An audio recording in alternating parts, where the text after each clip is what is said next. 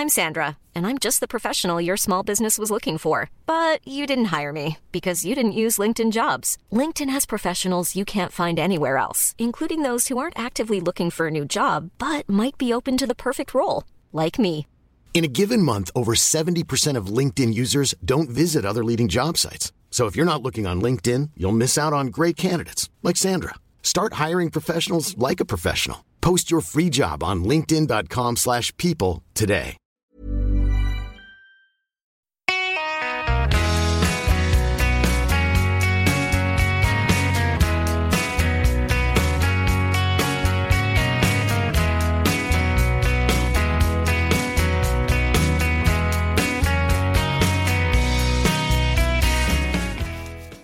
Hej, hallå och väldans välkomna då till podcasten Ingvarsson och Persson. För första, 41 gången bjuder vi in till denna show i ämnet travsport. Tack, tack ska du ha.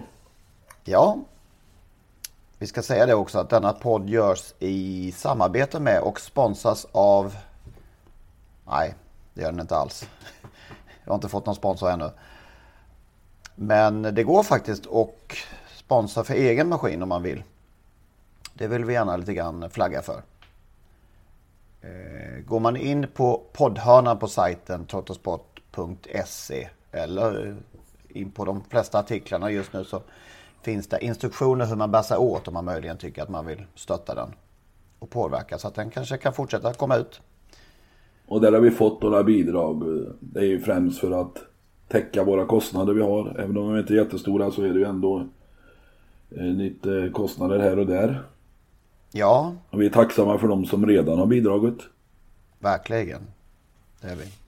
Väldigt enkelt, det där moderna fenomenet som kallas för swish. Som inte jag har så jag kan inte sponsra alltså. Har du inte det? Nej. Det jävligaste. Måste man ha det? Ja, jag trodde nästan alla, alla med en hyggligt modern mobiltelefon hade det. Mina familjemedlemmar har tjatat på mig men jag har insett att den dagen jag skaffar sån där swish då blir utläggen fler. Okej, ja. Nu kan jag, jag kan hänvisa till hustrun eller sonen när vi ska betala något. Du har ju ändå swish. Ja, just det. Okej. Ja, då får du be dem, de sponsra istället. Ja just det, det ska jag göra. Jag måste börja med en annan sak. Eh, En bekänning här. Vad nu då? Om nu Elitloppet anno 2017 kommer att bli det mest spektakulära som körts. Även om jag tvivlar lite. 1988. Eh, så kommer det ske utan mig. Så illa är det. Jag kommer att bränna det här. Är det konfirmation? Ja, det är mycket. Det är, det är en stökig helg. En osannolik, osannolik hockey är det faktiskt. Ja, låt mig höra. Min dotter Tova, hon har dansshow till att börja med. Och då pratar vi liksom inte att det eh, kommer föräldrar och pallar sig in i en sunkig gympasal där man får tränga, tränga ihop sig och stå i strumporna bara.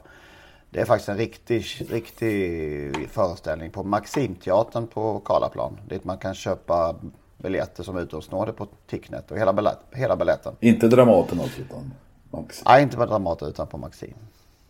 Hammarby har hemmamatch klockan 15, Elitloppsdagen. Det är ju dag, men det vet jag inte om vi ens räknar in. Ja, det där har inte, det där har du inte hållit förut så du behöver inte komma Nej. dragande med det nu alltså. Nej. Nej, men så är det. Är ju Solvallas internationella, eh, internationella Elitlopp. Det går inte att komma ifrån sista söndagen i maj. Och så gör antagligen, högst troligt, efter 24 år och över 600 CA-matcher, Francesco Totti sitt förmodligen sista framträdande i en Roma-tröja. Ja, Och, och då är ju och jag frågan. kan inte missa, jag kan inte missa, han har betytt för mycket för mig helt enkelt i mitt liv. Så han, han går före dottern. Eftersom Tova inte lyssnar på, brukar lyssna på det här. Så måste jag avslöja att hon, hon kommer fyra på den här listan. Vet du, förresten, vet du förresten vilket var det första teater som spelades på Dramaten? Det första teaterstycket. Nej, den var värre. Mäster Olof. Okej. Jag gissar. 1900, Sex- 1800. 1906 kanske, det är jag osäker. 1906, okej. Jaha, Roma slår ut allt, eller Totti slår ut allt rättare sagt. Ja, ja det, det, För övrigt är jag jävligt Läs på Roma eh, hur de kunde tappa det mot Lyon. Ja, fy fan. Trodde jag, vad trodde jag är? Men jag älskar Tova ändå. I något alldeles gränslöst, men och det vet hon. Just inte bara den här stunden. Då älskar jag Totti lite mer. Ja, det är ganska tufft där att ha en dansshow i konkurrens med Elitloppet. Ja, Det kan vara fler föräldrar och mo- morföräldrar och farföräldrar som går på Solvalla. Ja, man tycker det. Jag har ju tyckt, det var ju likadant förra året, att Hammarby hade match samtidigt, samma eftermiddag. Och jag mejlade till och med eh, Hammarby fotbolls eh, evenemangsavdelning där. Men de hade ingen, ingen förståelse för, för, för denna krock. De, de, alltså, de, lys- Märkligt de alltså. lyssnar inte på att du gärna ville se båda sakerna. Man tycker ju ändå att det finna, borde finnas en, ett antal eh, Hammarbyare som även är travintresserade. Så det, jag tycker det är märkligt. Det visar kanske att man tror på det man jobbar med. Att vi behöver inte... Ja, de har inget eh, bristande självförtroende för att det är någon trav, något travspektakel i andra sidan av andra änden av stan. Det, så är det. Hur många Elitlopp har du missat genom åren? Ja, ja, jag vet faktiskt inte. Jag såg i mitt första 1900, när var det nu då? 65 naturligtvis. Elma vann. Ja, Eh, Och det hör ju till saken att jag senare var med och importerade en avelsting som heter Texas som var just efter Elma. ja just det, just det. Men jag har ju missat några under årens lopp där. eh, Så jag kanske har missat 7-8 sedan dess. Jag har missat två tidigare. 1991 Peace Corps. Eh, Då fick jag för mig efter övertalning att jag skulle spela en division 4 match i fotboll som var otroligt viktig tydligen. Eh, Och sen var jag inte där 2010 heller faktiskt när Island vann. Den brände jag också. Det var illa tycker jag. Ja, var det det? Ja, det var en historisk seger, Island. Ja, ja. Sånt, sånt som händer. Ja. Ja. Jag hade en, vi hade en gammal kollega, Hans Wilsén, som vägrade åka till Elitloppet varje år för det var så trångt. Han valde istället Lindesberg som körde samma söndag. Alltså, saxbana. Sen minns jag, sen minns jag en jätterubrik i Expressen en gång i tiden. Elitloppet, skitloppet. Alltså, En artikel. eh, Ja, det? Ja, det var en artikel av en dåvarande Expressen-journalist som har eh, poppat upp, eller poppat upp, som har varit i hetluften de här dagarna. Niklas Andersson hade någon eh, helsida eller uppslag tror jag till och med. Elitloppet, skitloppet. var det inte för att han inte tyckte, ja, han tyckte väl också att det var trångt och lite för mycket fylla och att han mer gillade vardagslunken. Ja, så var det. Det var något sånt tror jag. Ja, ja vi får tugga i oss det. Att vi, det blir ett... Så nu hoppas jag att Bo inte kommer. Ja, ja just det. Men du, vem, kom vi fram till vem som är tvåa på din lista där? Om nu Totti skulle bli struken. Skadad. Nej, ja, det har jag lite... Oj. Då kommer det större måste- problem alltså. Måste jag ranka? Ja, men nu har jag redan bokat biljetter så att nu, nu kommer jag åka oavsett faktiskt. Då lämnar vi detta Elitlopp. Mm. För stunden. För stunden, precis. Ja, du har fått post. Ja, det får jag varje dag. Jag vet inte om det var, eh, vad säger man, manuell sådan eller digital. Ja, det är nästan bara digitalt nu för tiden va? Det är sällan man får brev, tyvärr. Handskrivna eh, herr Lennart Persson, det är inte ofta. Nej, med reservoarpenna, nej det händer nästan aldrig. Nej. Nej. Titel var ju alltid för eh, i, eh, skulle ju alltid med i adressraden tidigare. Ja, just det. Eller vad var din, eh, vad stod det på dina? Herr. Nej, red... ibland stod det redaktör faktiskt. Det var på den tiden redaktör var något speciellt. Redaktör var lite finare än... Nu är alla redaktörer, fackredaktörer och vad det är.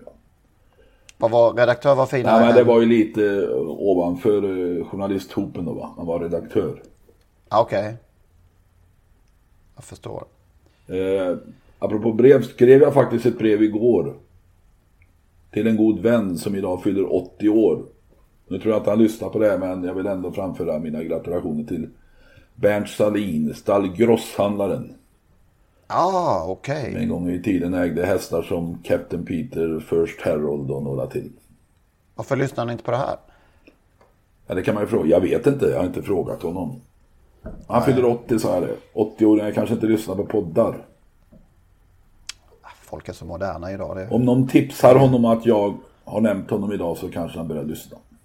Ja, en dator har han väl? Nej, han sitter framför ATG Live dygnet runt. Jag menar det. Du ser. Han äter framför ATG Live. Han dricker framför. upp, upp med podden bara. Vad stod det i detta mejl då? Vilket mejl menar du? Eh, vi pratar ju, du fick någonting om Monica, en viss Monica Zetterlund av alla människor. Gud gjorde ej gröna små äpplen Det finns inga hav, finns inga öar i så fall Då finns det ingen New York smog och heller ingen London fog Då är solen kall Gud gjorde ej gröna små äpplen Det finns inga bär. Hej, jag har gått på alla sedan 67 år härliga minnen därifrån. Någonstans fick, finns ett minne på, från tidigt 70-tal. Från eläktaren då jag fick bevista när Monica Zetterlund tillsammans med Baron Guld frågetecken, vann ett kändislopp. Hon körde omgående till spets och ledde loppet med många längder ända in i mål. Jag tror hon körde i stall Norrskogens dress. Eh, Janne Roslund i Bromma har förgäves sökt svaret. Har du detta svar? Jag har eh, i detalj. Bra Henrik, du har gjort ditt jobb. Ja, det har jag gjort. Eh, till att börja med så samlades hela det här gänget som skulle delta det här, i det här loppet på eh, ja, några, några dagar innan för att öva så att säga. Samlades de på eläktaren där och gick igenom det som skulle gås igenom. Då, jag vet inte vad det kom, var startmetod och lite teoretiska eh, kunskaper kanske som skulle intas. Eh, och så gick, några dagar senare gick ju loppet då och hon skulle alltså köra Adam Guld, heter hästen. Efter fransk, eh, man, fransmannen Fån. Är det någonting du känner Ja, igen? fån, det tror jag till och med Lars-Erik Holstedt importerade. Gamle Okej, STCs, STCs ordförande, Solvalls ordförande. Kanske. Han hade i alla fall hästar efter fån. Big fån bland annat. Ja. Svårkörd jävel. Det här. eh, och i, ja, det var otroligt svårkörd häst. Det var inte ofta någon körde felfritt med den. Eh, och hon skulle leda volten. Hon hade spår 1 i voltstart.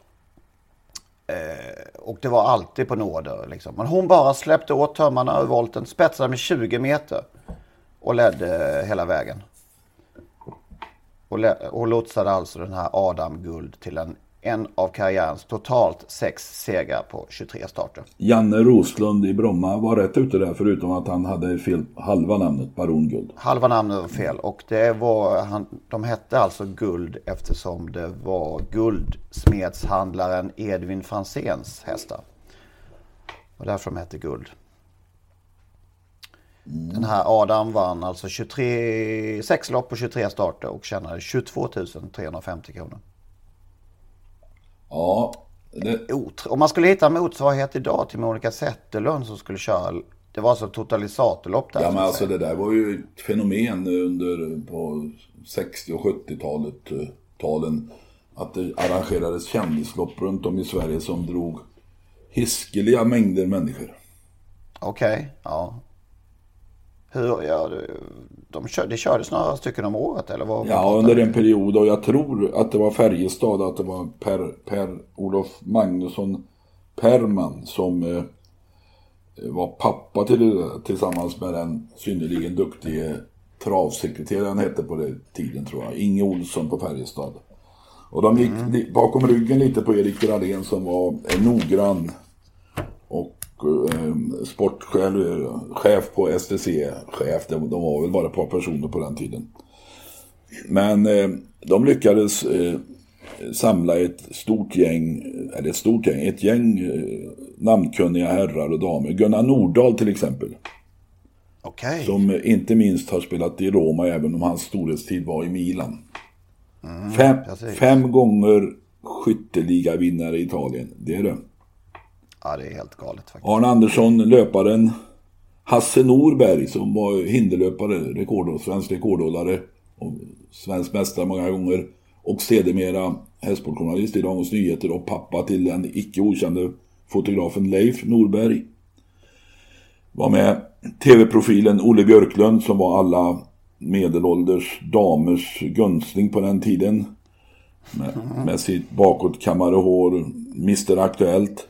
Dan Wern, alltså en världsstjärna på eh, medeldistans som vi hade på den tiden. Och Sixten Jernberg var med i det här loppet. Okej. Och det kördes också, Vem vann det? ja, vem tror det? Eftersom det var lavat och hästarna hade bestämt på sekretariatet så var naturligtvis Perman. Okej. Okej. En sen, sen, senare vann, något år senare så vann eh, Toini Gustafsson tror jag. Okej. Eh, skidåkerskan som seder- sedermera hette Rönnlund. Och där var Monica Zetterlund med och körde en häst som hette Norton och blev tvåa. Eh, Monica Zetterlund träningskörde för övrigt på, på Solvalla ihop med Sören Nordin i en sån här gammal rockad. Och det finns en bild i Permans jubileumsbok, eh, Färjestad, där hon då övningskör mycket elegant och Sören Nordin mycket elegant i kostym och skjorta och slips alltså bara för Monica Jösses, Zetterlund. alltså. Ja, det har man ju all förståelse för. Eh, Flera utav de där eh, Lennart Hyland var med vid något tillfälle på Färjestad, också på Åby. Eh, Och Hyland ville egentligen inte, men han åkte ändå till Göteborg. Och när man samlades där på Åby på förmiddagen så dök inte Hyland upp. Svenne Strömberg då som var lite arrangör där och också redaktionschef på Göteborgs-Posten. Han har eh, signerat en och annan reseräkning till, för min skull. Eh, blev orolig, åkte in, tog en taxi in till city. Han visste precis vilken krog Lennart Hyland brukade besöka. Och eh, fiskade upp Hyland där. Sen i vilket skick han var när han kom till Åby, det förtäljer inte historien. Men han körde trots allt det där loppet och vann och konstaterade att det här var väl inte så jäkla märkvärdigt att köra travhästar. Ja, det kan man tänka sig. Man kan, man kan höra det va. Ingemar Johansson var ju också i ropet på den tiden naturligtvis och han var bland annat med på Axvall vid något tillfälle och körde den här som heter Jannica. Eh, men den där Jannica, hon skenade i två varv och trots att han var så urstark, Ingo, så lyckades han inte få stopp på henne. Det, det loppet har jag sett en bild på någonstans som jag ska leta rätt på. Vanns av Dan Wern med Mona Volar i Alf Sundeviks mycket vackra eh, dressfärger. Jag måste hitta den bilden någonstans. För övrigt så provkörde, eller träningskörde Ingmar, Ingmar Johansson någon här som heter Trust Mary på Åby. Och eh, hon eh, skenade runt där, varv efter varv. Och när han kom runt stallbacken satt ett gäng rutinerade Eh, stallmän där med keps och svaj och cigarett i mungipan. Och eh, Ingvar Johansson skrek hur får man stopp på den här? Varav då stallbackshumorn kom fram direkt och då skrek de tillbaka spela två spänn på henne. Det är ju Anders Ekberg som har bidragit med lite eh, information till mig här. Och eh, han nämner också att pingisspelaren Hasse Alsér vunnit lopp på Solvalla med Big Noon-sonen Pigal Galva- Galvator. Som tränades av Sören Nordin faktiskt. Okej. Hasse Alsér var ju en ganska, en, en mycket travintresserad, spelintresserad men också eh, hästägare eh, under just många år. Och Han var väl först i den här generationen pingismästare eh, där på, på 60-70-talet. va? Ja, den nya generationen är kanske. Tage Flisberg och den här var väl lite längre bak i tiden då. Men Hasse, tänkte- ja. Hasse Alsér kanske visade vägen för den enorma... Kjell Johansson ja, och, Stellan Bengtsson och Christer Johansson och så vidare. Va? Ja, just det. Eh, Men som sagt, mycket travintresserad eh, och tyvärr så förolyckades han ju i en, dog en flygolycka där i Brommatrakten. Just det, just det, just det. Jussi Björlings son Rolf Björling körde också ett annat lopp. Liksom Ulf Sterner. Eh, och sen berättar Anders Ekberg då här att Anders skulle vara med i ett amatörlopp på Solvalla.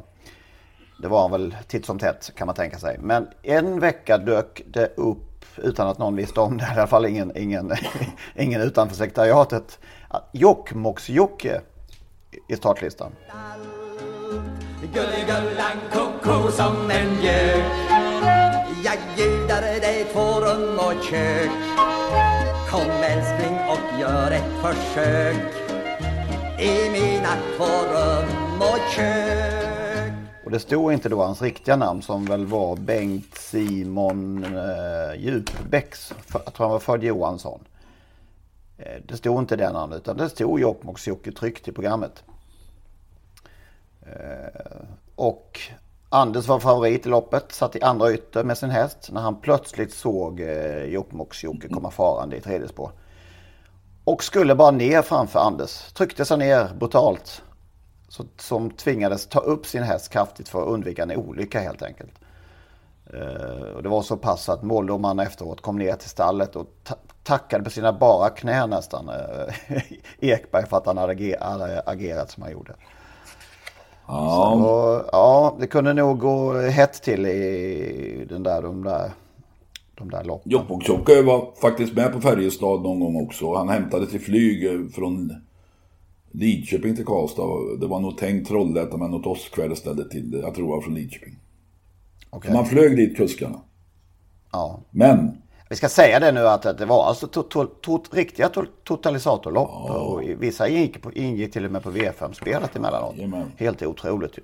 Jag läste någonstans i Permans bok att en sån där dag gav alltså 100 000 kronor i netto. Så okay. mycket publik kom det. Alltså. Ja.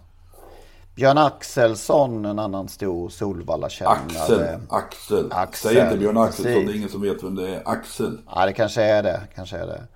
Eh, hade vid ett tillfälle tippat Martin Ljung etta bland ordinarie kuskar i ett lopp. Eh, så han gick, han, och gick tydligen ner till Martin på, på, på stallbacken och hörde, frågade om hans hästvana. Och då svarade han att ja, då, han hjälpte till som yngre och körde lite nordsvenska sådär. Så han var inte helt oerfaren och då spelade med Axel eh, till hyggligt odds. Och han vann, Martin. Martin Ljung var en av mina stora idoler faktiskt. Okej. Okay. Eh, du säger att ja, det gick på Toto. Det var till och med så att det fanns, ja det kanske inte var till och med, utan en gång i tiden, inte så jättelänge sedan, journalistlopp också som gick på Toto-spelet. Ja, frågan är vilket som är, vilket som är värst. Jag tror jag körde mitt första lopp, var ett journalistlopp och mötte Lasse Kink, eh, Thomas Simpson, Lilleman som vann. Jag hade tänkt att vinna det här loppet med Vajarod, men det gick inte att slå den där jäkla Lilleman. Elge okay. Palm, Håkan Ahlqvist, eh, Hans Karlsson, eh, nuvarande proffstränare, var också med, vill jag minnas. Gösta Fält. Anders Ekberg var väl, var väl också med? Ekberg va? var också med, ja. Mm. Men sen vann jag faktiskt ett sånt där journalistlopp med Falcon Pitt där Håkan Lillis Olsson hade skrikit ut den här som heter Edmundo som Kaj Bidell tränare som kördes av Åke Bergström, nu bortgången. Sälen? Sälen, ja.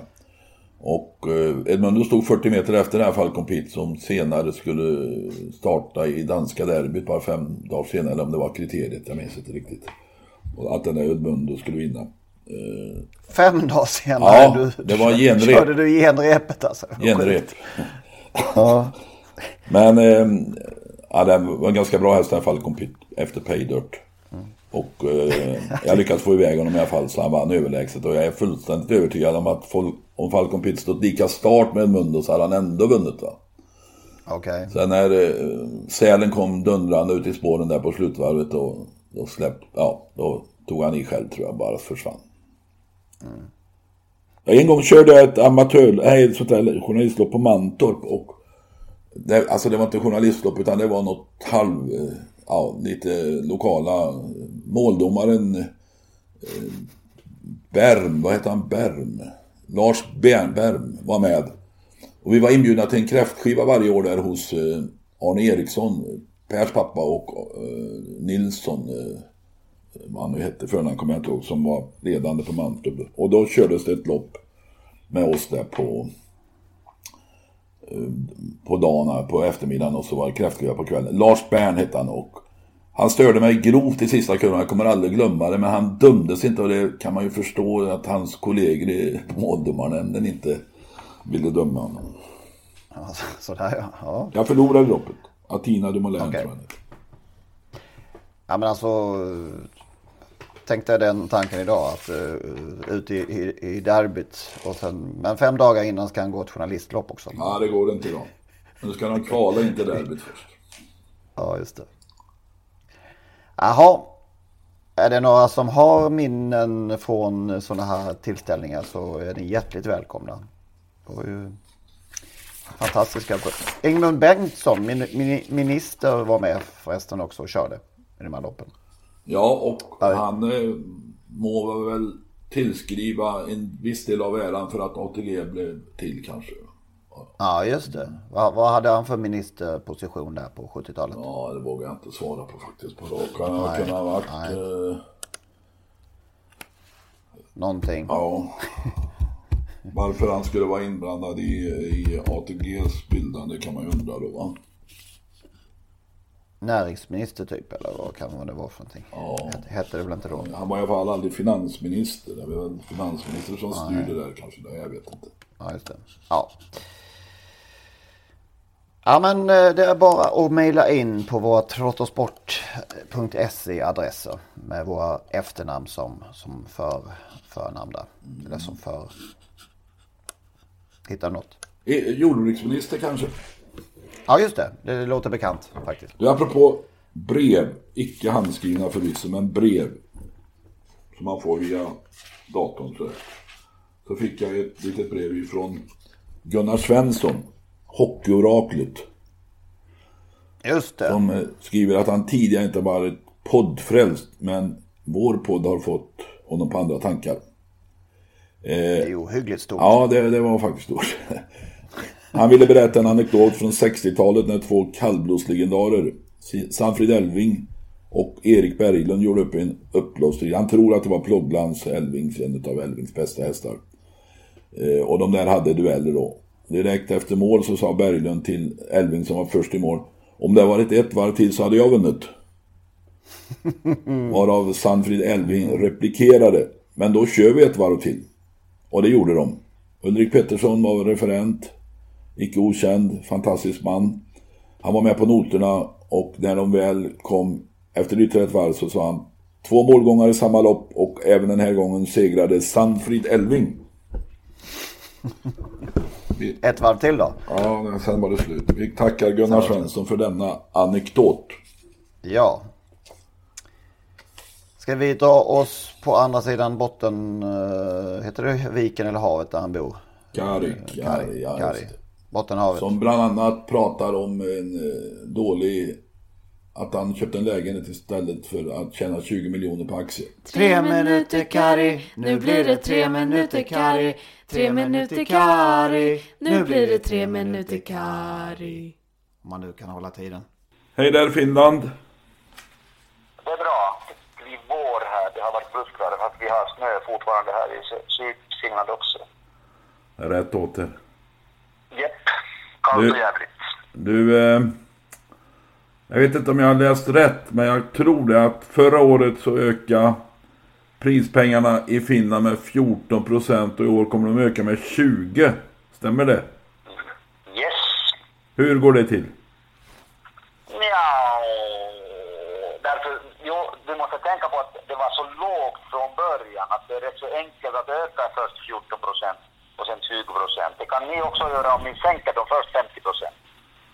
Okej. Alltså, det, är inte så, det är inte så svårt. Men, men eh, nu, höjningar i år, det beror på att när man slog samman de tre bolagen, alltså det finns inte Fintoto numera utan det är Veikkaus som Fintoto är, det är, är med och, och, och det är viss procent av omsättningen som, som eh, kommer till travet och den procenten är högre högre nu än vad, vad, vad transporten tjänade själv i fjol. Alltså. Att, eh, så länge ser det bra ut, men att vi får se hur det går sen i fortsättningen. Vad betyder det här då? Eh, Blir intresset att äga häst större nu? Ja, alltså det finns jättemycket folk till exempel som ringer till mig och vill köpa häst. Det är helt klart eh, intresserad att skaffa så mycket häst till folk där så att numera är det så svårt att... Ja, jag skaffar hästar åt gamla kunder och åt, åt, åt mig själv förstås. Men att sälja häst till nya kunder idag, det är så fruktansvärt riskabelt. Alltså man får, man får bara skäll om, om de inte vinner tre första lopp och så. Alltså det är inte, det är inte enkelt. Det, det är så svårt att det har tagit lite udden av det där att, att uh, skaffa häst åt alla som vill ha det. Det är jättemycket folk som vill ha häst men, men det, är lite, det är lite sådär. Du har ju varit en risktagare hela ditt liv. Helt plötsligt så börjar du bli Jo, feg. visst, visst. Jo, men det, du, du hade kommit till en gräns som, som eh, man vill inte... När man säljer häst på fredag och sen tittar man, jaha, nu ringer på söndag, ringer, eh, ringer sen han som köpte, man vet att det blir problem. Och, och man, man är för gammal för sånt alltså. Apropå pengar och risker, har du hittat dina eh, aktier? Kopparberg? Nej, jag, jag, jag, inte- måste, jag måste kolla det där att det, jag, kanske, jag kanske blir rik om, om jag hittar dem. Jag, Ja, då inte- blir du inte jätterik. Ja. Så jag, läst, jag, läst, jag läste någonstans idag på, sen 2012 så är det en 15-oddsare alltså. Den som satsar 10 000 2012 är värt 150 000 idag. Åh, fara och...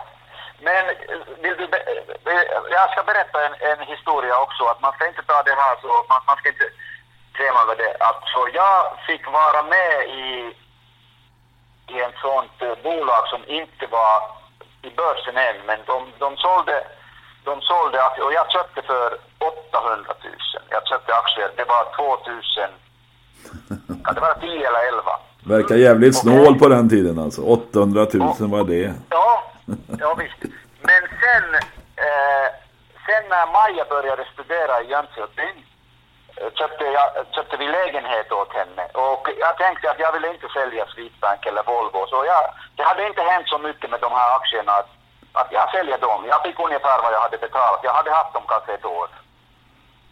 Och en, jag vill inte nämna några namn, men en, en, en kompis till mig frågade sen, ja, tre år senare, jag har du kvar dem? Jag sa, nej, jag köpte lägenheten. 25 gånger pengarna. 20 miljoner hade de varit värda tre år efteråt. Att det var rätt så dyr lägenhet Maja fick. Ja, och den går inte att sälja för 20 miljoner.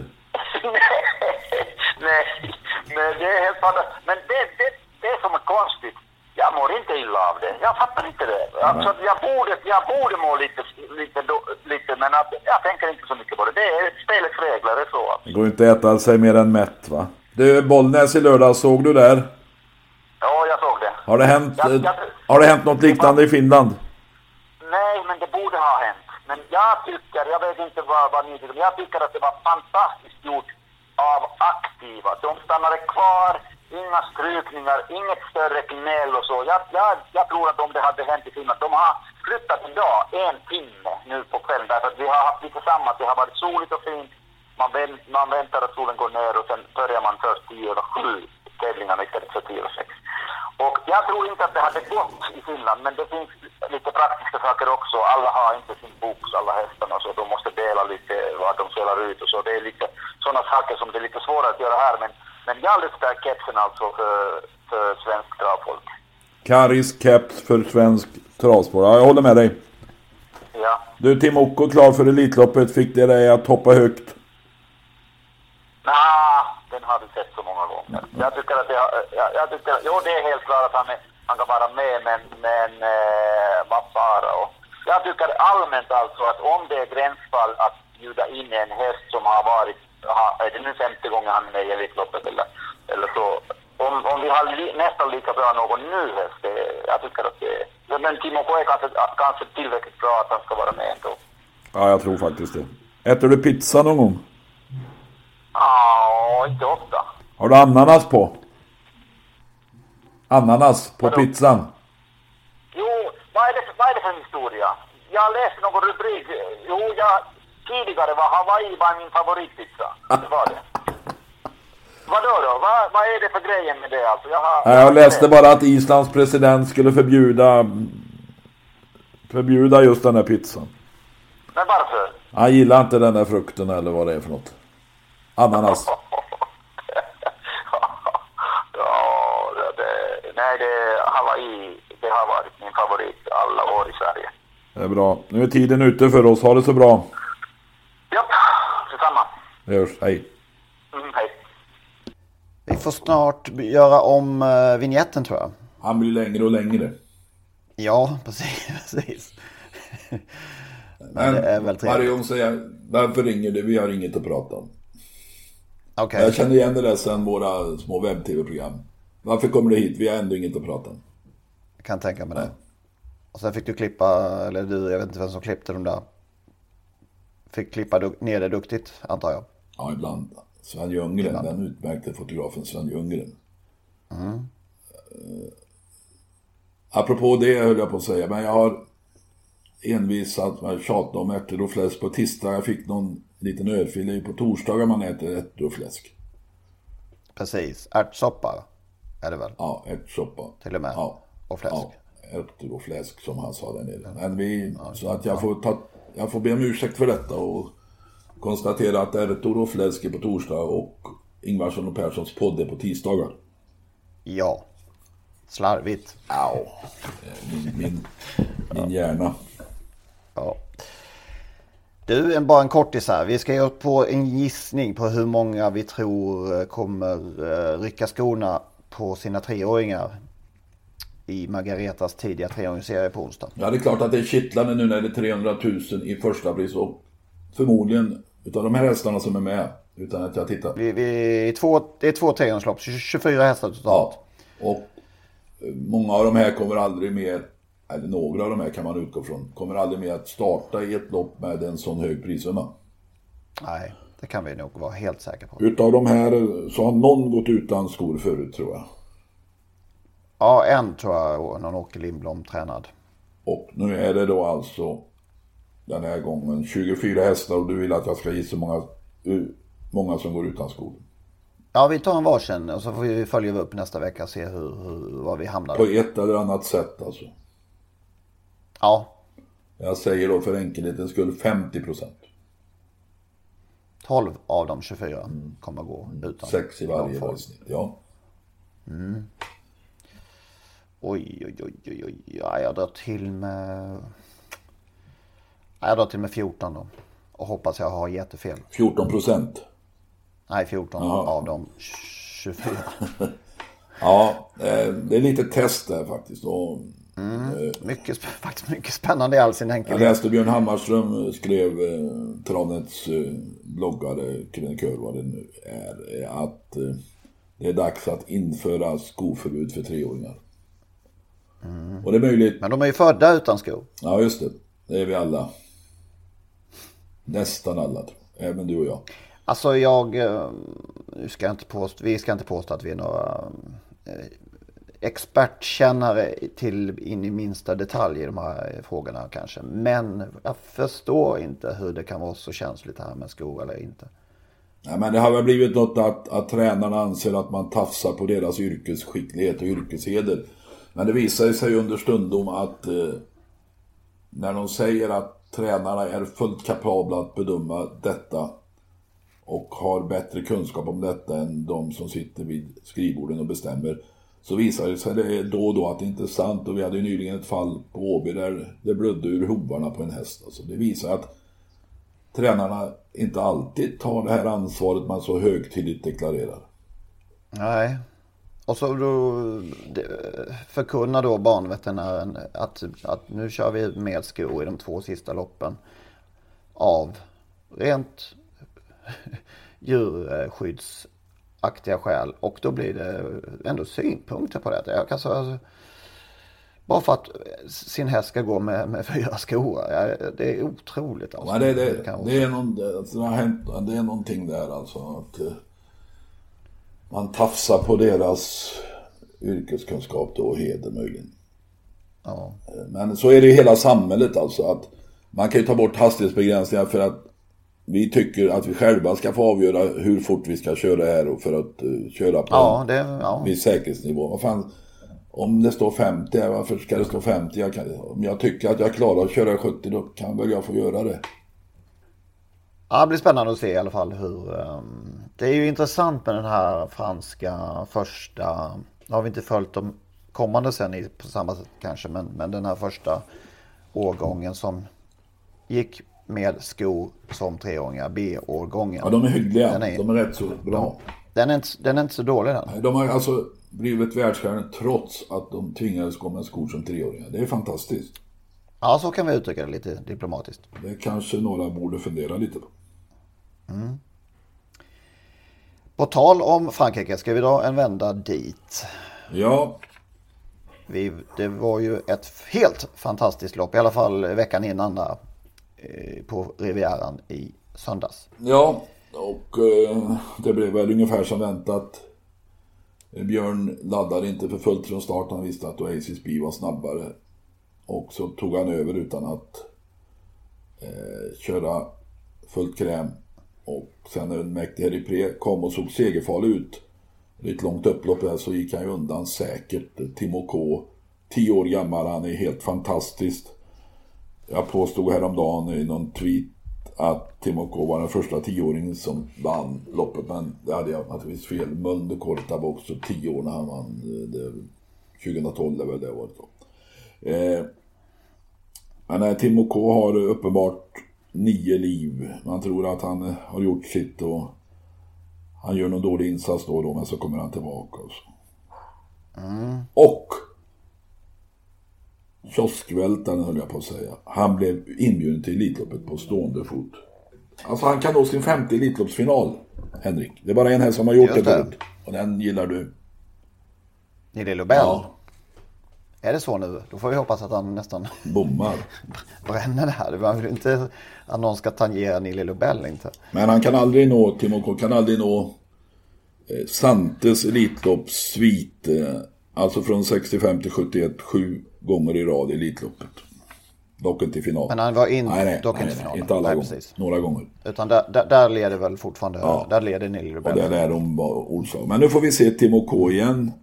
Eh, Fyra Elitlopp tidigare, trea, etta, nolla, trea. Så han har ju en rätt så bra svit här också. Ja. Alltså startsnabb som han är också så är det väl eh, inte omöjligt va? Nej, det är klart han tar sig till final. Det skulle jag tro. Ja, En liten spaning här. Han, det känns som att han har från i fjol har gått ifrån att kanske vara den tråkigaste hästen i hela Elitloppet i fjol. Han, ja, men han bjöds ju in som, som första häst som, som redan eh, som, som någon slags titelhållare då, eller som någon slags, han var ju titelhållare. Och Liksom, det var ju ingen som gick igång det minsta på det där och det var knappt att man tänkte på att han skulle starta innan det var färdigt. Och någon igång nu. Så- Men nu har han gått till att bli någon, mer en, en jättekult häst Ja. som alla snackar om. Det är lite intressant. Han kommer in i vår avdelning kulthästar så småningom. Ja. Nej men det är, alltså hästen har ju varit, ser ju fantastiskt fin ut och det man måste ju beundra Rickard Westerink där, uh, hållit honom i det skicket och han, som många trodde ju en gång i tiden att eh, de tar död på hästen genom att starta på Vin- Vincennes där och sen var det naturligtvis ett genidrag av, av kretsen att byta från Jos Verbeck till Björn Goop. Men i övrigt, så, i övrigt så fanns det inget att hämta för de utsända sportcheferna och direktörerna. De fick Nej, det var lite befriande att höra John Walter Pedersen här uttrycka att han faktiskt i alla fall han var besviken på loppet. Ja, men vad hade han tänkt sig? Vad fanns det för hästar mer än Timo K som han visste inte skulle komma till Olympiat? Och Det fanns ju inga mer hästar att... Nej, nej. Alltså de är ju slitna efter ett långt vintermeeting, de som möjligen skulle vara aktuella. Och unmäktig Harry Preer och utstraffad av kända skäl. För de flesta kända skäl. Eh, Så att eh, jag förstår inte vad de hade tänkt sig när de åkte dit. Nej. Mer än att eh, det är vackert väder och att drinkarna är goda. Nej, man får nog leta på andra håll än, än just det loppet. Och det är väl ganska svårt att hitta franska hästar just nu som vill komma till Åby. Ja. När Sola, men- inte är välkommen. Just det. Nej, men mer än att det ingår i det här uh, uh, Masterserien. Uh, utöver det är det väl egentligen inte något speciellt stort lopp. Om vi ska... Nej, och prissumman är ju för dålig. Den är alltså under 900 000 tror jag till och med. Och det är klart. Den är mindre än Åbergs. Ja, Och, och, det- den, och den typen av lopp. Det är ett lopp som har fastnat i historieböckerna. Det måste rustas upp. Ja, Olympiatravet, eh, det är nästa för vår del här. Annars är det rätt lugnt på storloppsfronten. Eh, Det är väl Atlantic som är det nästa i, Masters-serien tror jag. Det blir väl Det Bolt går. Sista föreställning inför Elitloppet då om jag fattar det rätt. Det blir hans eh, genrep där. Ja, det skulle jag tro att det är. Så. Just det. Det var som när du körde journalistloppet där. Ja, men det är lite längre än fem dagar emellan. Precis.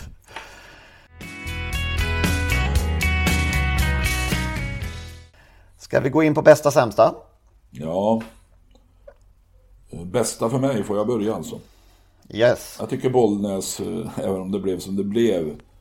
eh, Det var ju fantastiskt av Dels av banpersonalen som uppenbart kände sin bana och kunde mer eller mindre garantera att om vi skjuter på det framåt kvällningen till efter kvällsbönen där på tv, vad heter det, andakt? Hel, hel. Det är något andakt, jag vet inte om det programmet finns där. Men eh, bortsett från det så visste de att vi får banan i rätt skick om vi får vänta några timmar. Och det fick de ju. Sen måste man ju då beundra de aktiva framförallt. Skötarna som, ja de har ju inget att välja på men uppenbart gjorde det med gott mod. Eh, De eh, fick ett antal timmar extra där och kom väl hem väldigt sent eller tidigt nästa morgon. Och, och eh, personalen på travbanan naturligtvis. Eh, det visar, visar eh, på något sätt att när det brinner till så är travsporten en folkrörelse. Som man kanske inte får säga nu för tiden, men jag tycker det faktiskt. Det visar sig. Det, det är lite som idrottsrörelsen att så här skulle om matchen blir uppskjuten fyra timmar så väntar alla spelare och domare och vad det nu är gick ju någon cupmatch mitt i natten för ett tag sedan. Fan var det för någonting? Det var någonting... eh, Men det gick en, en ishockeymatch i Norge i slutspelet mellan Sparta från Sarpsborg och Lillehammer. Den höll på till, jag tror det var efter 02 på natten. Okej. åt- Men den, den, den bara pågick väl? Det var inget uppehåll? Nej, ja det var en kvart mellan varje. De spolade isen och korven tog slut, kaffet tog slut. Det var, så det var åtta extra perioder innan matchen tog slut. Ja. Men, Fan, vilken men grej, folk- vilken mys- men folk- mysig grej, liksom. Ja, men folk trapp, tr- folk eh, ja, troppade av. eh, De blev trötta och skulle hem, skulle hem till jobbet. Så det var rätt så tunt med publik på slutet. Och jag vet inte. kan tänka sig det var lite unga som skulle upp till skolan och så också. Bollnäs, jag vet inte Bollnäs eh, eh, hur det var med publiken, hur många som stannat kvar. Jag har några kompisar som var där som åkte till sitt hotell och väntade några timmar. Kanske spelade de kort, vad vet jag. Eller också höll de på med jokersystemet. Nej men jag, nu hade vi synkat in i helvete dåligt här men jag hade ju samma sak faktiskt.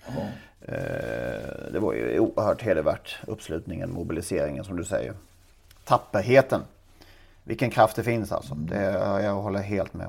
Och, och då bara tänker jag, eh, drömmer mig iväg lite här och, och tänker bort, bort lite att Hasse Skarplet finns. Håller jag på att säga. Eh, om det här jäkla pokalåret nu inträffar och det ges med sig lite och vi går tillbaka till 14.30 och kanske gör någonting av med det här Expressen-eländet. Vilken, vilken skjuts det skulle kunna bli om man ger Solvalla sin egen dag tillbaka. Och jag innebär, in, inbillar mig att det skulle kunna bli ett sju helsikes go. När man, när man ser vilken kraft det kan finnas bara i en sån här liten eh, händelse. Glädjen skulle återkomma säger du. Glädjen skulle verkligen... Eh, det skulle bara explodera, tror jag. Härmed eh, är det framfört. Sen måste jag nämna vår poddhäst också. Eh, höll jag på att säga. Now or never flare. Ja just det. Men nämnde, nämnde för några veckor sedan. Så lunkade hem en ny överlägsen seger på Mantorp i måndags kväll till eh, 2.14 i odds delade de ut. Ja.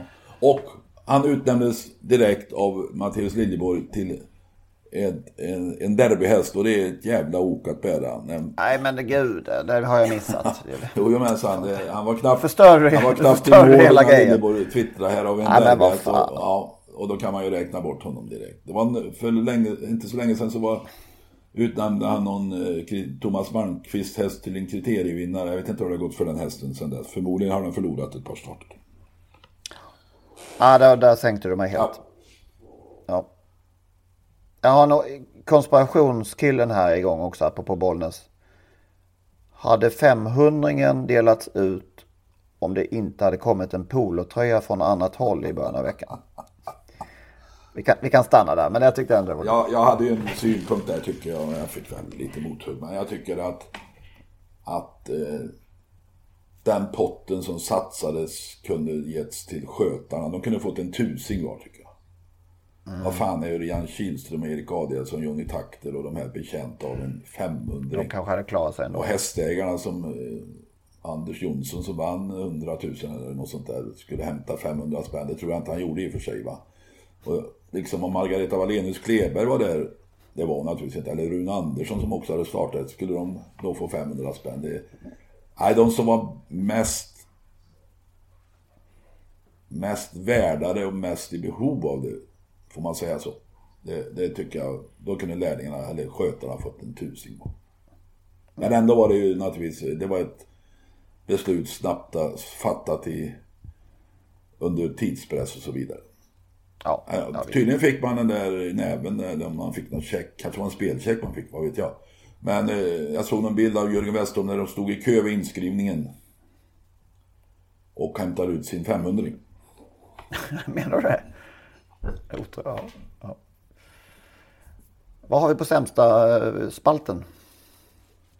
Ja, sämsta. Jag, jag, jag har ju svårt att förstå att den där Grand Slam-omsättningen inte ens orkade över 20 miljoner i, i söndags i Halmstad. Trots att det var i Halmstad. Och trots att det var en jackpot. Och det kanske visar att det där söndagsspelet inte är så, inte har så stor potential som ATG tror sig, tror. Eh, jag är förvånad.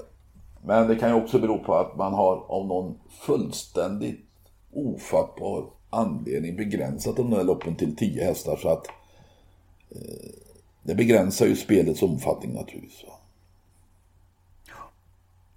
Nej, jag har inga kommentarer till det där. Det, har skrivit, det, ja, det bara... Du behöver inte ha någon kommentar. Nej. Ta fram något sämsta istället. Ja. Nej, men när vi å ena sidan då berömmer Timo Ks tapperhet, evighetsmaskin, vilken häst och vilken vilja, vilket löphuvud, vilken individ. Eh, Ska han verkligen behöva utstå sju enahanda av Björn Goop sista 150 meterna? Tror vi inte att världens vinstrikaste häst gör det han kan ändå? Nej men så är det. Då slår ju lika mycket båda två. Då, det är klart bestämmer hon sig mitt på upploppet och slutar vi att driva så blir förmodligen saken samma. Ja. Nej men det, fan. Eh, Ska det verkligen vara nödvändigt att ta det där sed, seden dit man kommer jämt? Ja. Lite tröttsamt. Ja, ska du till Momarken? Nej, det ska jag inte. Det var ganska kul omgång. Ja, jättefin omgång faktiskt. Ja, ja, Ja. det måste jag säga. Och, Och jackpot är det ju. och Collini har hävt sin bojkott mot eh, den lilla fina banan i Mysen. Ja just det, nu har han bojkott mot eh, Niklas Andersson istället. Ja, i alla fall mot travronden. Men det var ändå Ja. uttalanden i travronden som eh, Lutfi förnekar att han har... Han har inte sagt något i travronden. Ändå har de kommentarer till Han, han, han, han inte med det då innan, innan det här brusade upp i söndagskväll? Att Nej, han, han säger att han inte har uttalat sig. Det är ju helt otroligt. så. Kan det vara möjligt? Nej, nej, det borde inte vara möjligt. Men allt är möjligt. Ja, okej. Har du något i drag? Jag tyckte den här. Too Nice To Be True, Jeppe Juhls häst, var fantastiskt bra bakom Barkevius Mingo där på Åby. Jeppe Juhl, den ofta leende Jeppe Juhl. Perfekt spår. Barfota sägs det. Den, om det inte blir för tufft senast där på Åby så kan han mycket väl vinna nu på Momarken. Ja. Ett av många trevliga lopp faktiskt. Och så får vi se Mosaic Face i årsdebut. Tror du han blir favorit? Eh, ja, det tror jag han blir till slut eh, faktiskt. Det måste ju vara ändå en favorit Ja, i fara. han brukar inte vara så bra Nej. bakifrån. När vann han ett lopp när han inte sprang i ledningen senast? Det kanske, ja. Det känns som det var länge sedan. Ja, det var ju länge sedan han startade så att det var... Jo, men Ja, jag, jag förstår vad du menar. eh, BB Sugarlight, är han vida ihop eh, körd för evigt nu tror du? Eller Ja, hur det, funkar det? det, det, sånt där, hur sånt funkar det vet man aldrig. Nej. Nu har förvisso då Attack Diablo, eller Peter Untersteiner med sin egen Attack Diablo i loppet. Men han brukar ju, han brukar ju synka det där fint Ja. så att han inte ska krocka med, med, med Ja. BB Sugarlight. Men det kanske har sett eh, Peter för sista gången. Ja, och kanske har sett eh, BB eh, Sugarlight storhetstid vara i vikande. Ja, kanske. Eller så dyker han upp i Olympiatravet om någon, eh, om någon månad här. Ja, Ja men då så. kör vi så. Då tackar vi för i den här veckan och välkomna. Och gå in och swisha nu. Ha det gott! Hej!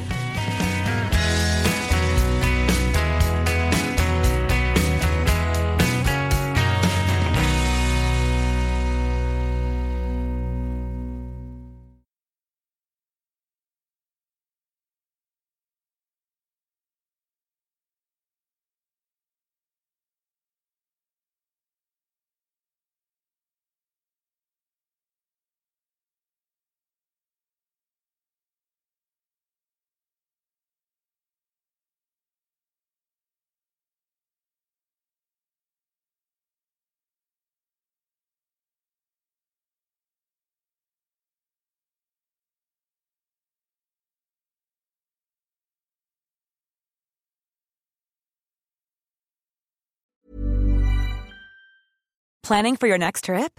Elevate your travel style with Quince. Quince has all the jet setting essentials you'll want for your next getaway, like European linen, premium luggage options, buttery soft Italian leather bags, and so much more. And is all priced at 50 to 80% less than similar brands. Plus, Quince only works with factories that use safe and ethical manufacturing practices. Pack your bags with high-quality essentials you'll be wearing for vacations to come with Quince. Go to quince.com slash pack for free shipping and 365-day returns.